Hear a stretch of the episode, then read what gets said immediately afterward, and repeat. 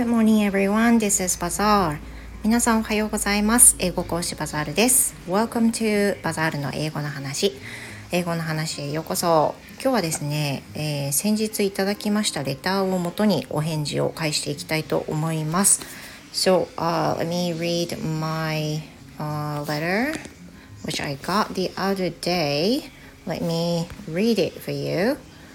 えっ、といただいたお便りは匿名です読み上げます。こんばんは。初めてメッセージします。自分は趣味で動物のぬいぐるみパペットかっこ手にはめて動かす動物のぬいぐるみを使って人形劇をやっています。そこでご質問です。英会話の授業の中で動物のパペットを使ったりすることってありますか？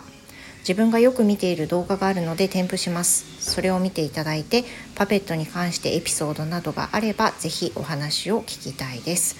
ということでいただきました。It's a kind of rare question right? ちょっと珍しい質問かなというふうに思います。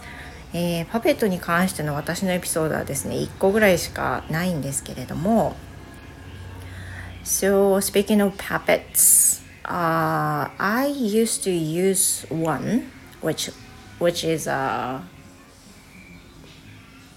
uh, which is a pig puppet, pig puppets. Um, I used to use it when I was teaching to very young students who is under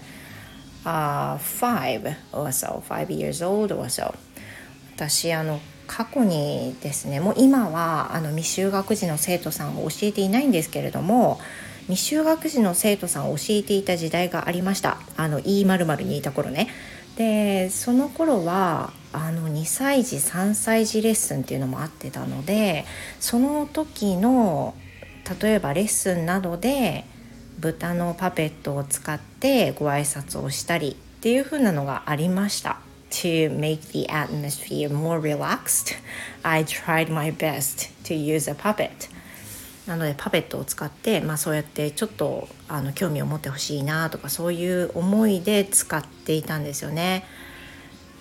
But for me, uh, I think for the students, that will be enough for first time. I mean, for the next time, they won't be interested in in that puppet anymore. So I believe that I did not use for the next time. で最初はですねやっぱりあの興味を持ってくれてましたすごくあのその豚子豚くんにね話しかけるようにあの喜んでくれたしあの笑ってくれたしっていう風な感じでなんとかこうその場持てたんですけどもうもう今の私の感覚からすると2歳児3歳児の英語教育って結構難しいところがあってこれをレッスンでやるっていうのは、まあ、なかなか酷なことだなと私ちょっと今思ってるんですが、まあ、当時もやっぱりそのお母さんの熱にあののままでそのままこうやってきたお子さんがレッスン嫌だっていう風な感じで2回目3回目って受けるたびにどんどんこうやっぱり飽きてきちゃうんですよね。あのそもそも自分で希望してるものではないので。だから2回目もパペットでやってみたけどパペットトはもうその後小豚くんにはもう興味を示してくれなくてですねあの結局その後うん2回目以降は使わなかったかなという印象ですねなので I think in, this is my thought but in my imagination I think using a puppet is really work uh, when you teach something, when you teach someone for the first time.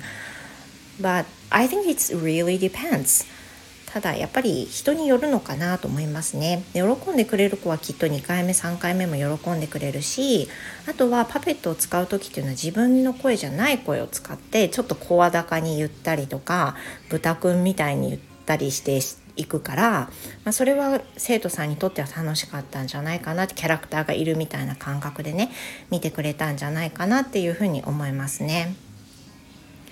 そういう印象ですかねあとはまああのレッスンの中でではないんですけれども子供たちはとってもぬいぐるみが好きな子たちだったのであのパペットを使ってお話ししたり英語じゃないんですけどねお話ししたりっていうことはね本当によく使いましたね。あのだからぬいぐるみ好きなお子さんとかであればあのすごく食いついてくれるしただ講師が普通に話しかけるよりも和やかな空気も作れるしとてもいいんじゃないかなというふうに思います。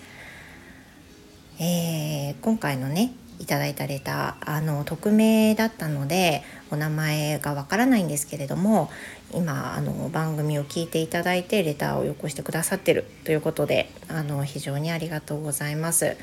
またねあのどんな風にねパペットを使うとレッスンに生きるかっていうね他の英語講師の方も聞いていらっしゃるのでもしそういった経験があればあのコメントに残していただきたいですよね。